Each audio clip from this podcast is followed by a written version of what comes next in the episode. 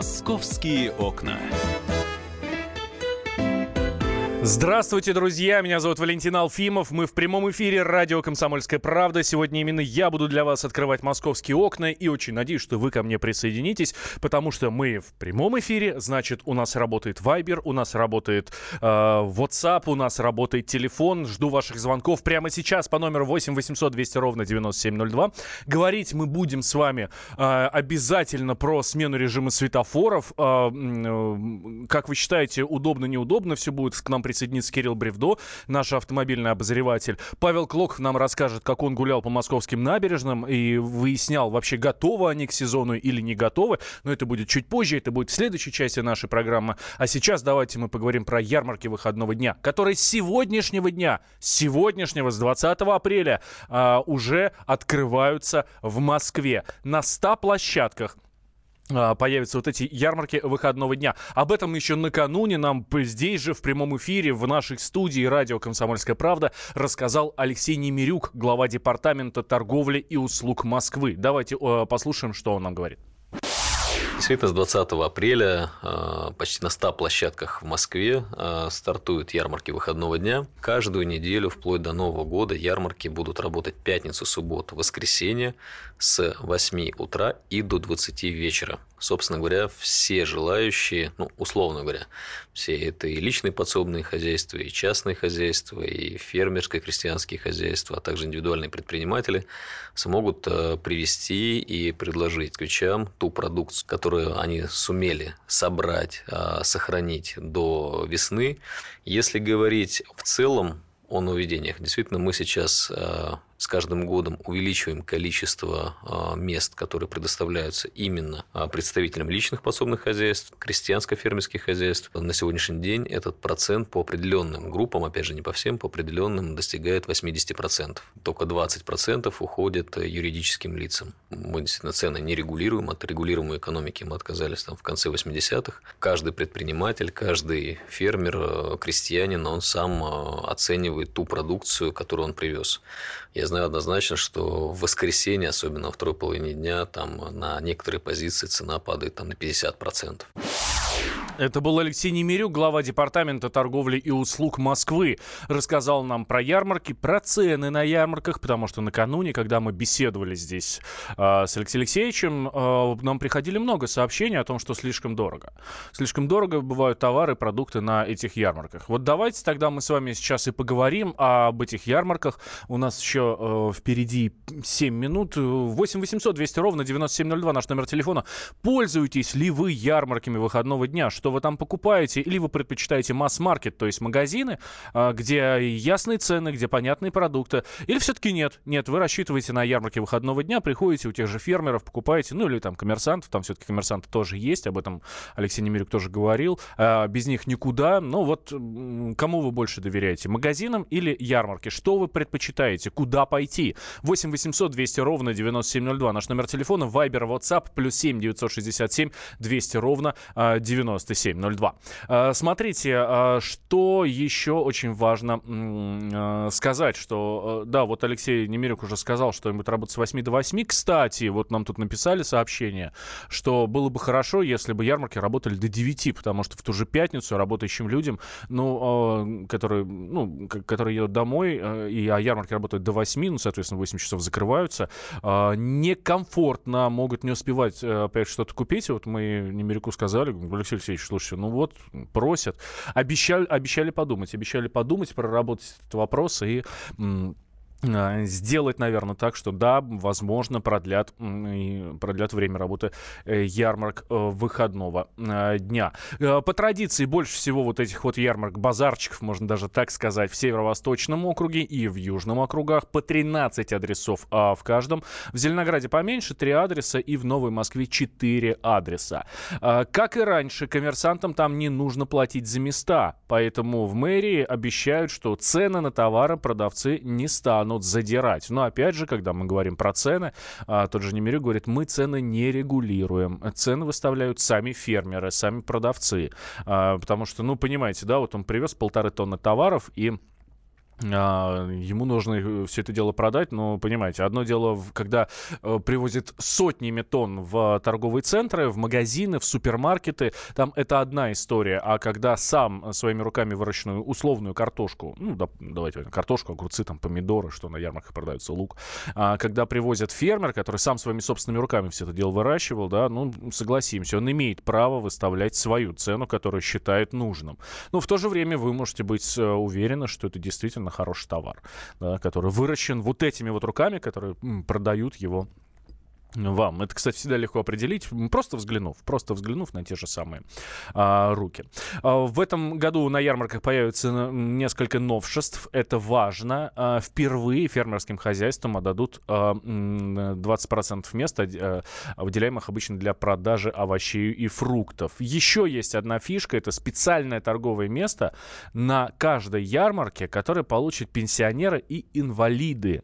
Раньше такого не было, а сейчас действительно, как минимум, минимум одно место будет закреплено за пенсионером или инвалидом, который сможет продавать свои собственные товары. Им а, разрешат продавать выращенное со своего дачного огорода.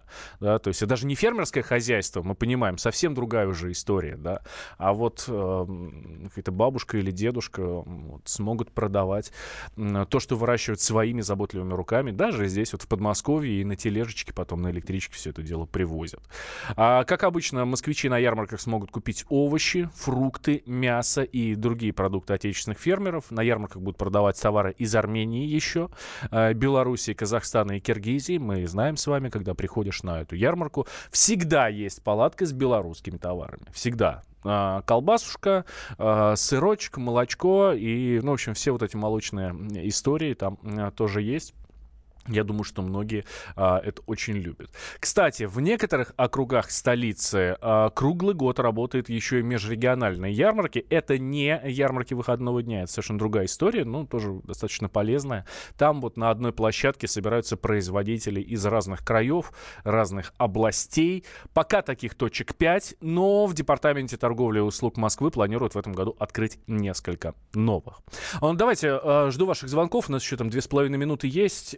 А, 8 800 200 ровно 9702, номер телефона. Что вы предпочитаете? Ярмарки выходного дня и фермеров, которым вы эм, доверяете? Либо, может быть, не доверяете, да? Я, а если вы не доверяете, соответственно, вы идете в магазин, в соседний, да, там, э, в какую-нибудь там шестерочку или еще что-то, и покупаете, соответственно, там тоже картошку, овощи, фрукты и все остальное. Либо нет, вы, как открываются ярмарки, вы приходите туда и там уже набираете товары, как в старые добрые времена, на рынке, да, к сожалению, рынков у нас не так много. Что вы предпочитаете? Вайбер, WhatsApp, плюс 7 967 200 ровно 9702, а, номер а, телефона 8 800 200 ровно 9702. А Миша Рыцарев нам напоминает, у нас в стране многим фермерам доступ к а, их товару на полке супермаркетов негласно очень ограничен. Говорят, что в Беларуси нет таких проблем. А, действительно, в Беларуси таких проблем а, нет. Там все немного проще, хотя, с другой стороны, там тоже огромное количество количество сейчас супермаркетов, которые, э, ну, не работают с фермерами. Нет, им намного проще взять какую-то базу перевалочную, да, создать, и там уже оттуда тоннами поставлять э, продукты. А поэтому очень важно искать, как обойти это препятствие, пишет нам а, Миша Рыцарев. И вот такие ярмарки — это хороший выход из положения, но их недостаточно. Вот раньше в Москве было много тех частных павильонов, которые наши власти потом массово разгромили. А, и, и а Лужков а, по этому поводу у вас в эфире выступал и говорил, что, это, что он это очень одобряет. А Лужков нет, не выступал. Я, может быть, вы имеете в виду вот эти павильоны у метро, про которые Сергей Собянин тут недавно говорил, он и у нас в эфире говорил, да, и, в принципе, это целая программа была сноса самостроя. Но, слушайте, это совершенно другая история. Совершенно другая история. А что касается павильонов, я, честно говоря, не помню. В всю жизнь в Москве живу. А, и не помню много прям павильонов с фермерскими продуктами хорошими, которые действительно стоило покупать. Сейчас ярмарки выходного дня. Больше ста от открываются в Москве э, буквально уже с сегодняшнего дня. Так что тут, кто хочет хороших, качественных продуктов, ну, э, э, вперед. Go на ярмарку, как говорится сейчас, как говорят э, современные модные ребята. Единственное, что имейте в виду, то, что будет продавать сейчас, вот конкретно сегодня, завтра и послезавтра, это все прошлогодний урожай. Свежего еще нет. Давайте после перерыва небольшого продолжим. Павел Клопко ко, ко мне присоединится. «Московские окна».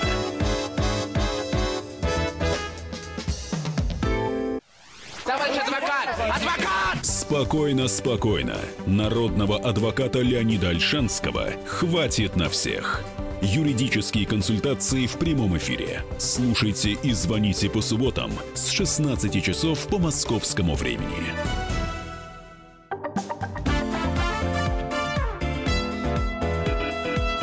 Московские окна. Возвращаемся мы в прямой эфир радио «Комсомольская правда». Меня зовут Валентин Алфимов. Я для вас сегодня открываю московские окна. А, ко мне присоединяется Павел Клоков, корреспондент московского отдела комсомолки. Здравствуй, Паша. Привет. А, сейчас давай закончим еще с... а, Как, господи, как их называют-то? С ярмарками выходного дня. Кстати, ты пользуешься? На ярмарке? Да. Ну, если мимо прохожу, если попадаю прямо внутрь нее, то что-нибудь покупаю. А проходишь мимо ты каждый день, потому что у нас, У нас рядом с да, прямо рядом с редакцией на парковке. да, неплохая ярмарка. Да, автомобилисты, кстати, многие жалуются. Ну, в частности, у нас ну, полпарковки Негде забирают. парковаться, да. Да, но э, спасибо московским властям. Я, кстати, это вчера проговаривал даже на встрече с Алексеем Немирюком. У нас, например, в районе тоже ярмарка была на парковке перед почтой и Сбербанком. И э, это место, куда вообще нельзя ничего ставить. Очевидно, потому что там всегда много машин. Перенесли. Перенесли, ну, пустырь, там напро- напротив, облагородили, сделали там что-то. Ну, а куда людям-то обращаться? Вы куда писали, звонили? Никуда, просто перенесли. А, просто Взяли перенесли. сами и перенесли. Да, Кстати, сами замечания по работе ярмарок выходного дня а, принимают на сайте «Наш город» в разделе «Ярмарки выходного дня». Можно оставить жалобу по трем темам. Незаконное размещение, нарушение требований к организации и проведению и продажа запрещенных товаров. Ну, кстати Вот. говоря, портал «Наш город» принимает абсолютно любые жалобы, связанные с Москвой. Вот Как любые правило, замечания. Да, как правило, есть? как правило, реагируют. Я вот зимой жаловался на э, снег, который, ну, на который жал- жаловались многие. А у меня у знакомых, я понял, да, снег почистили, а у меня у знакомых детскую площадку отремонтировали. Э, Снег, снег почистили, но м, обещали, сказали, в течение недели уберем, к 23 февраля а, убрали 8 марта. Вот я не знаю, может быть, просто решили, что так. Хорошо, не апреля, радуйтесь, что не апреля. В апреле уже все, все, ну, Растаяло. да, все растаяло. Э, Вот что пишет нам слушатель. За мясом иду на рынок, мед и творог покупаю на ярмарке. Все остальное сети. Пишет нам Сергей из Москвы. Ну, да, да, есть и такое. Э, Действительно. ну, Хорошо, когда человек знает, где покупать, где получше. А это Мо- важно. Может быть, даже не дешевле, а качественнее. Это важно Есть своих такие людей мужики, найти. которые знают и принципиально к этому вопросу подходят. Это важно, да, найти таких, э, найти своих продавцов, найти своих людей, да. И когда ты понимаешь, что это, это- ты ходишь уже там несколько лет, ты понимаешь, что тебя не обманут. И ты можешь даже прийти на рынок, и тебе скажут, «Э, слушай, сегодня не очень. Сегодня, ну, не, не бери, завтра. Завтра приходи, мы хорошую штуку принесем». Слушай, ну на ярмарках, как правило, качественный продукт, потому что там очень строго все. Очень строго, и они не лежат долго. И не лежат долго. Вот да. они собрали в четверг, в пятницу приехали на ярмарку, там из Липецка, например, да, фермеры, и все, и вперед продавать. И за выходные уже продали. Ну, здесь все понятно. А, давайте теперь от э, наших суровых будней, когда надо обязательно искать себе пропитание, мы э, перейдем к выходным, хорошим, праздничным, светлым. Тем более, смотрите, какая погода. Сейчас многие идут гулять. Парк Горького, любимое место ам, прогулок москвичей. А, нелюбимое место многих автомобилистов, а, не автомобилистов, велосипедистов и просто гуляющих москвичей. Это набережные, которые, с, э, которые там сейчас... Вдоль парка Горького, вдоль Лужников, там от Раны аж до парка Музеон. Туда вот они э, идут. Э, Набережная классная, но столько там народу. Да, но мы немножко переберемся на другую сторону реки, на другую сторону реки, и расскажем о новом туристическом маршруте. Как в мэрии сказали, это уникальный маршрут, цитирую, уникальный. Я еще в прошлом году хотел его протестировать, и редактор отдела говорит, иди посмотри, что там. А там же была реконструкция, и 11 набережных э, реконструировали. В реконструкцию входит расширение тротуаров, новые скамейки, посадка деревьев. Мгм. Вот основные три фактора. Это, где? Вот конкретно. да. Начиная с Краснопресненской, то есть за спиной у нас остается, остаются башни Москва-Сити, деловой центр. Дальше идет Смоленская, Ростовская, Савинская, Новодевичья, Лужнецкая, стадион Лужники. Мгм. А, Фрузинская, это уже все ближе к центру, Причистинская, Кремлевская, Москворецкая, Котельническая. подожди, если э, у нас ну, тут пару лет назад сделали ту сторону Москвы-реки, там То- как раз где парк Горького и так далее, все остальное, Да, то, то теперь уже всё эта здесь. сторона. Да, ну вот реконструкция прошла. Пожалуйста, Паша, иди и посмотри, что там. Я пошел. И прошел весь маршрут. Хотя мы договорились, что я пройду 3-4 набережных, потом можно будет либо на автобусе проехать, либо просто оставить на другой раз. Но я прошел все 17 километров. А, Это у меня, на это у меня ушло 4 часа ровно. Мгм. Ты знаешь, если идти в компании, если идти с кем-то, вот мы пошли бы с тобой, да, мы бы там ну, не знаю, пропаганда, покурили бы там по дороге, да, посидели где-то, там, может быть, даже выпили бы чего-нибудь. Ужас И- Да, нельзя, нельзя. А, И время не так быстро тянется. Конечно, когда идешь один, и еще какие-то пометки делаешь. То есть я шел и работал. Я таким взыскательным взглядом смотрел на скамейки, на урны. Многие из них переполнены, не убраны. USB-розетки на остановках некоторые не работают. Я все это в блокнотик. То это все напрягает. Елки-палки, какой-то капризный. Ну и знаешь, я как тот генерал э, у Филатова ходит в блокнотик, делает всякие пометки. В чем уникальность э, этого маршрута? Конечно, не в том, что можно от Краснопресненской дойти до Таганской площади, до Котельнической набережной, а а в том, что открываются виды. И идет на это Мгм. расчет, что туристы клюнут на виды и будут идти 4 часа подряд, или, может, не 4 часа подряд. Я вообще рекомендую с Фрунзенской начинать, потому что до Фрунзенской там меньше всего. А вот дальше уже начинается и Третьяковка на Крымском валу, и памятник Петру, и храм Христа Спасителя с разных ракурсов, Кремль, естественно. Сейчас еще появился парк Зарядье. Это ты прям идешь по набережной и по, по Москворецкой, и этот парящий мост над тобой получается. Мгм. И вот ты фотографируешь мост с туристами, а туристы фотографируют тебя, потому что я там один был. Вот, собственно, и все. Какие проблемы, да? Так, проблемы тоже Да- есть. даже да. не проблема, а как это сказать, чего не хватает? А, негде перекусить. Ну, например, ну как набережная устроена в Европе. Там, я не был, правда, в Париже, но вот сегодня почитал, что там по максимуму просто выжимают все вот Мгм. эти территории на набережных, потому что к воде всегда тянет туристов. И не только туристов, а москвичей. Это такое место, можно даже сказать, сокровенное, где люди любят подумать о вечном, посидеть на берегу, да. А у нас, к сожалению, вот плиточка, а, урны, как я уже сказал, USB-розетки на остановках, это как, как развлечение местное, можно телефон подзарядить, и деревья. Вот. А перекусить негде. Зашел я в плавучий ресторан, там есть, там их два. Чайка, второй не помню, как называется. Человек, по-моему, в Лужниках стоит, да? Э, Да, да, ну, по дороге, в общем. Любимый... а, Думаю, водички попью. Ресторан «Чайка» — любимый ресторан а, в всяких а, футболистов, хоккеистов и так далее. Они Ты знаешь, я этого не знал. Я э, наивным таким взглядом открыл меню, а там 2000 рублей стейк стоит. Да. Думаю, о, ребята, куда я зашел? Это явно либо для богатых людей, для каких-то да, известных личностей, либо для туристов, которые не умеют переводить рубли в доллары или По- наоборот. По-моему, именно в этом ресторане ре- собирался, собирался футбольный «Спартак», когда в прошлом году выиграл чемпионство. Да? Сразу, сразу после того, как стало известно, они, по-моему, тебя туда рванули, да. Ну, в общем, я так поглазел, поглазел, водички обычно попил, это недорого, и пошел дальше. В общем, вот этого не хватает, где отобедать или просто скушать пирожок.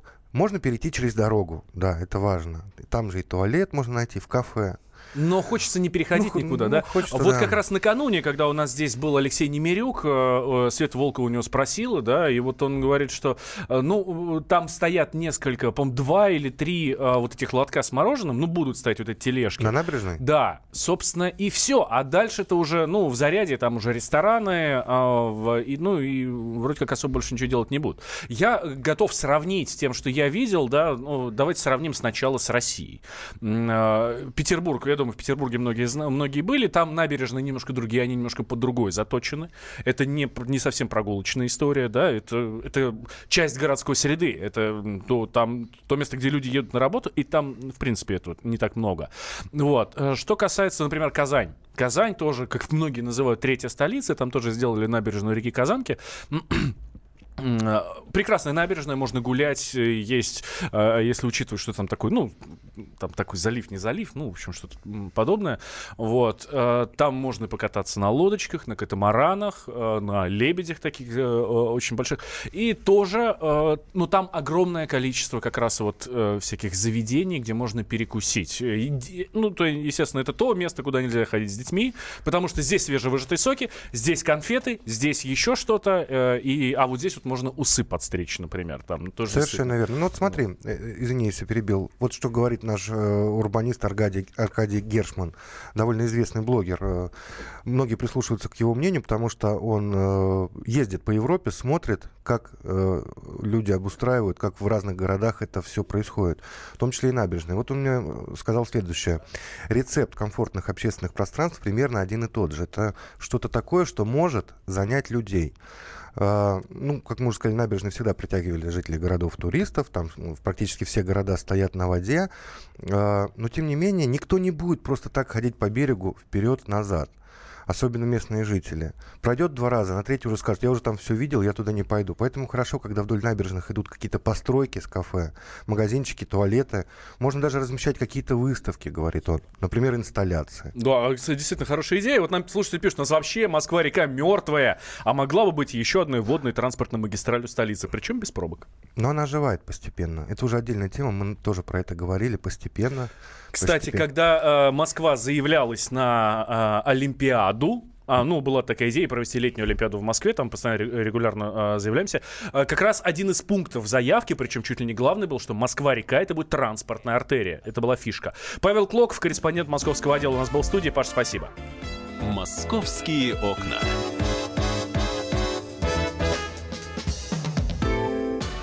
Рецепт приготовления лучшего утреннего шоу от Михаила Антонова и Марии Бачениной. Это очень просто. Берем главные темы из интернета. Добавляем щепотку экспертов. Затем обжариваем главную тему желательно с двух сторон. Периодически приправляем все это мнениями слушателей. Иронию и сарказм добавляем по вкусу.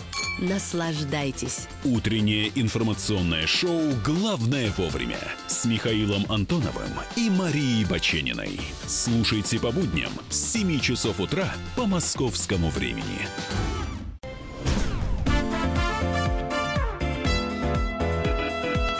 «Московские окна».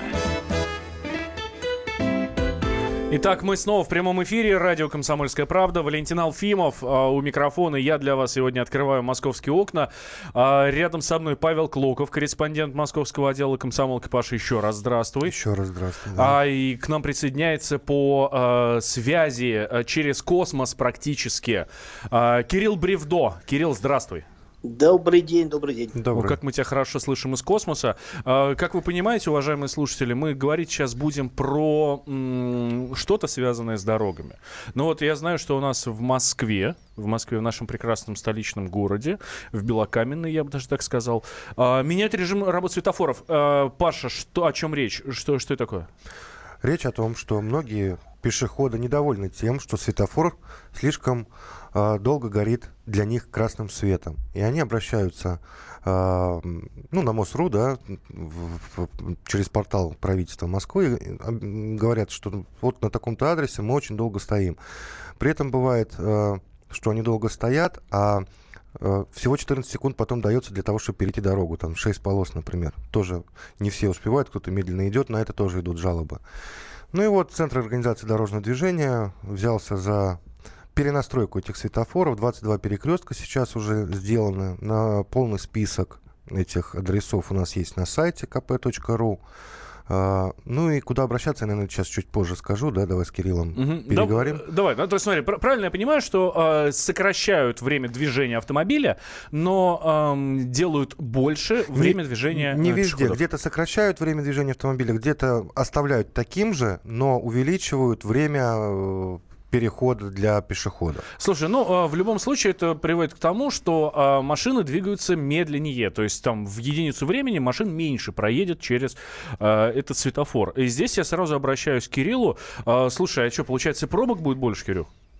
А, не обязательно. На самом деле светофор такая вещь, которая должна работать в взаимодействии с другими светофорами. И иногда действительно получается так, что, ну то есть все знают, да, что есть зеленая волна, например, в городе, когда машины могут попасть в нее и ехать. Все знают, что она есть, но никто никогда в нее не попадал, да. Иногда бывает, кому-то везет, и он оказывается в зеленой волне. Это Я... только на инаугурации, когда Владимир Это когда едет, проезжаешь только на зеленый, да? Да, да. А, Э, э, на самом деле, действительно, светофоры хороши не по отдельности, а в системе, а в комплексе. И не всегда увеличение, э, скажем, зеленого для пешеходов, оно приводит к каким-то какому-то коллапсу для автомобилистов. Вот, например, я каждый день практически наблюдаю такую картину на Сретенке около метро Сухаревская, где на пересечении Садового кольца и проспекта Мира есть светофор. Там есть э, два светофора. Один, собственно, выезд, регулирует выезд автомобилей на Садовое кольцо, второй пешеходный. Э, и получается очень часто так, что действительно там порядка 140 секунд, по-моему, горит э, зеленый э, для автомобилей. И пешеходы ну, вынуждены, сколько там, получается, больше двух минут стоять и ждать, пока им загорится э, нужный сигнал. И при этом вот картина такая, что машины все это время стоят. То есть э, из вот этих вот более чем двух минут машины движутся, ну, в лучшем случае, половину времени, потому что они заперты вторым светофором, который стоит перед Садовым кольцом. И действительно, вот здесь, например, я так думаю, если сделать больше времени работы зеленого сигнала для светофор, для пешеходов, то это не будет, э, э, не обернется каким-либо ущербом для автомобильного движения и никак не повлияет на пробки. Кирилл, ну я так понимаю, что перенастройка светофоров идет не только по просьбам пешеходов и жителей Москвы, но и вообще с изменением чего-то в Москве. Вот, например, построили где-то рядом поликлинику новую или школу открыли, значит, там уже больше детей. То есть это повседневная работа, да, э, которая ведется нашим сотрудникам ГИБДД совместно с ЦОД. Вообще, да, э, на мой взгляд, действительно очень, на самом деле, качественно э, мониторят работу светофоров э, в Москве. И э, действительно не всегда э, какие-то изменения происходят по инициативе недовольных граждан. То есть э, есть разные способы мониторинга такой ситуации. Это и там э, и по камерам, и еще каким-то образом все это можно осуществлять. Есть единый центр, собственно, управления всем дорожным движением, находится э, где-то в районе метро Белорусская на каком-то излесном а, переулков. И там все это дело прям вот смотрят и регулируют, а, потому что действительно оптимизация дорожного движения в городе это такая очень важная, серьезная задача, которая влияет в целом на в целом на трафик в mm-hmm. Москве. А, и все это происходит достаточно оперативно, на мой взгляд. Кирилл, а вот известный блогер и урбанист Илья Варламов, а, он, например, всегда ругается, когда убирают светофоры, но делают, например, подземные переходы. Вот он говорит, что, например, на той же баррикадной, а, вот хорошо, что сделали светофор через Садовое кольцо, пешком через Садовое кольцо, и убрали там подземный переход. Твое мнение, светофоры это благо или зло? Надо их убирать? Ну, это всегда зависит. Но, мне кажется, иногда действительно перегибают палку со светофорами. Например, там, э, там где я живу, э, за последние полтора-два года э, количество светофоров увеличилось, у меня по ощущениям, вдвое. Э, и ну, было один, стало два, понятно, да. Да, ну, было там два, стало четыре. Э, математика. Э, то есть, э, на мой взгляд, иногда действительно есть перегиб с тем, что светофоры там ставят кому как, ну, в большем количестве, чем нужно.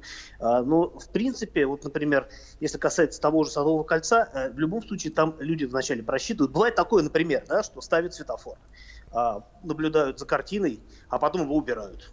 Такое тоже бывает. То есть иногда действительно для того, чтобы понять, насколько светофор эффективен, нужно провести, в общем, жизненный эксперимент. И последний вопрос. Ты можешь э, сравнить нас с заграницей? Нас же очень любят сравнивать с заграницей. Вот, у нас плохо, у них хорошо. А, нельзя сравнивать нас за, грани... нас, нас за границей, просто потому что везде очень разная система организации дорожного движения и в городах. И города у нас разные. А, например, в том же Нью-Йорке там достаточное количество светофоров, а если говорить о Европе, а, там очень много, например, небольших городов или там районов э, таких вот, где, в общем-то, движение, во-первых, там движение все-таки не такое интенсивное, как у нас, там 50 километров ограничений, и его, как правило, никто не нарушает. И при этом действительно много очень обычных пешеходных переходов нерегулируемых, где э, нет никаких, в общем-то, угроз э, безопасности пешеходам. Да, Кирилл, спасибо большое. Кирилл Бревдо, автомобильный обозреватель радио «Комсомольская правда» был с нами а, на связи. Давай напомню, куда обращаться. Давай. Если вы по пути на работу простаиваете слишком много времени. Ну, до 300 секунд говорили, 300 секунд поделить на 60, это сколько минут? 5 минут. Я не знаю, есть ли такие светофоры. А, ну, в общем, а, если у вас есть жалоба на то, о чем мы говорим, пожалуйста, обращайтесь через официальный сайт правительства Москвы, это most.ru. А, там есть специальная форма для обращения. Также есть единый транспортный портал transport.most.ru. Ну и на встрече с жителей с дорожными координаторами ЦОД, Центра организации дорожного движения, тоже можно это сделать. Чтобы организовать такую встречу, нужно оформить заявку на сайте центра gucod.ru. Отлично. Паш, спасибо тебе большое. Павел Клоков, корреспондент Московского отдела «Комсомольской правды» был у нас в студии. Еще две темы очень важно обсудить мне с вами, друзья. Смотрите, Минтранс предложил запретить раздеваться и запускать дроны в метро. Э, ведомство разработало проект правил, который будет обязывать пассажиров, э, точнее, будет, да, будет обязывать пассажиров, например, снимать рюкзаки, уступать места беременным женщинам, а еще предлагается запретить перевозить детей в колясках. Коляски запретят в метро. Это проект. Пока проект правила, э, правил э, Министерства транспорта. Разработало оно, э, это да, это типовые правила пользования метрополитеном, которые в будущем власти регионов, где есть подземка, смогут взять за основу при разработке собственных правил, учтя при этом местные особенности. Проект приказа Минтранса размещен на портале публикации проектов правовых актов. Смотрите, что пишут. Uh, ну, во, многом, конечно, uh, вот эти положения документа совпадают с нормами, те, которые сейчас в Москве действуют. У нас же есть правила пользования метрополитеном. Другое дело, что их не читает никто. Они там на стенке прямо в каждом поезде висят обязательно. Вот. Но при этом некоторые положения доста- достаточно жесткие. Серьезно жестче, чем то, что уже есть. Вот, например, сейчас в правилах есть пункт, согласно которому пассажиры должны уступать места в вагонах инвалидам, пожилым людям, пассажирам с детьми и женщинам. Однако отнесен он к общим положениям. А вот в проекте Минтранса это положение включено в раздел об обязанностях пассажиров. Это обязанность. Хотя уступать места пассажиры обязаны не всем женщинам, а только беременным. Да? Ну вот в, в правилах. Да. Если у нас говорят, уступайте места женщинам, ну, пожалуйста, пожалуйста, ну, уступайте места женщинам. Говорят сейчас в метро, это написано в правилах и так далее. Вот, то а, в проекте правил видишь беременную женщину, обязан встать. И не встал, административная ответственность. Э, административная ответственность там от 500 рублей до э, полутора тысяч.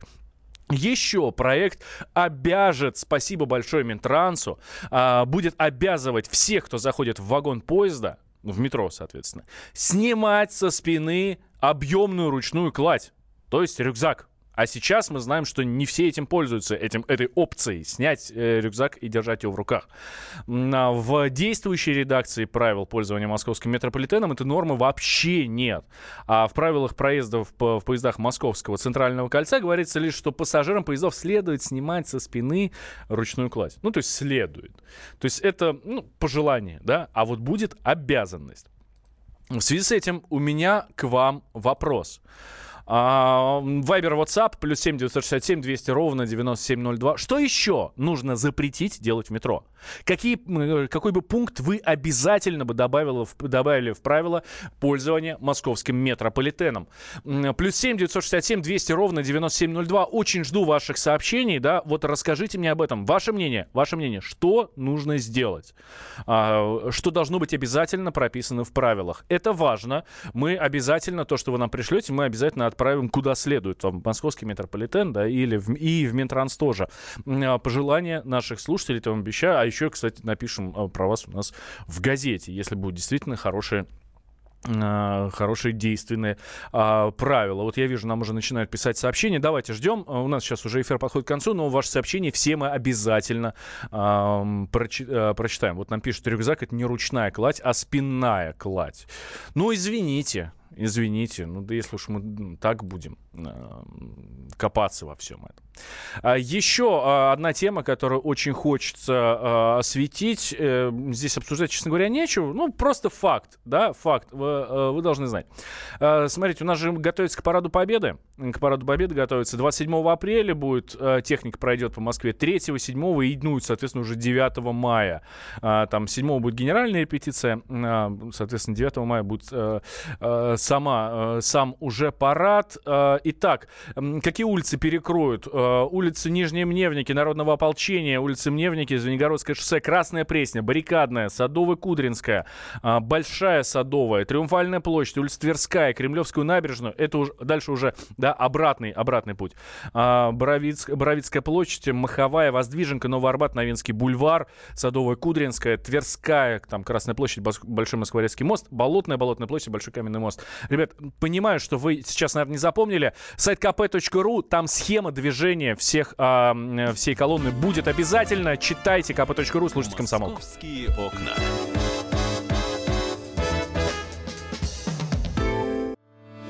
Главное аналитическое шоу страны.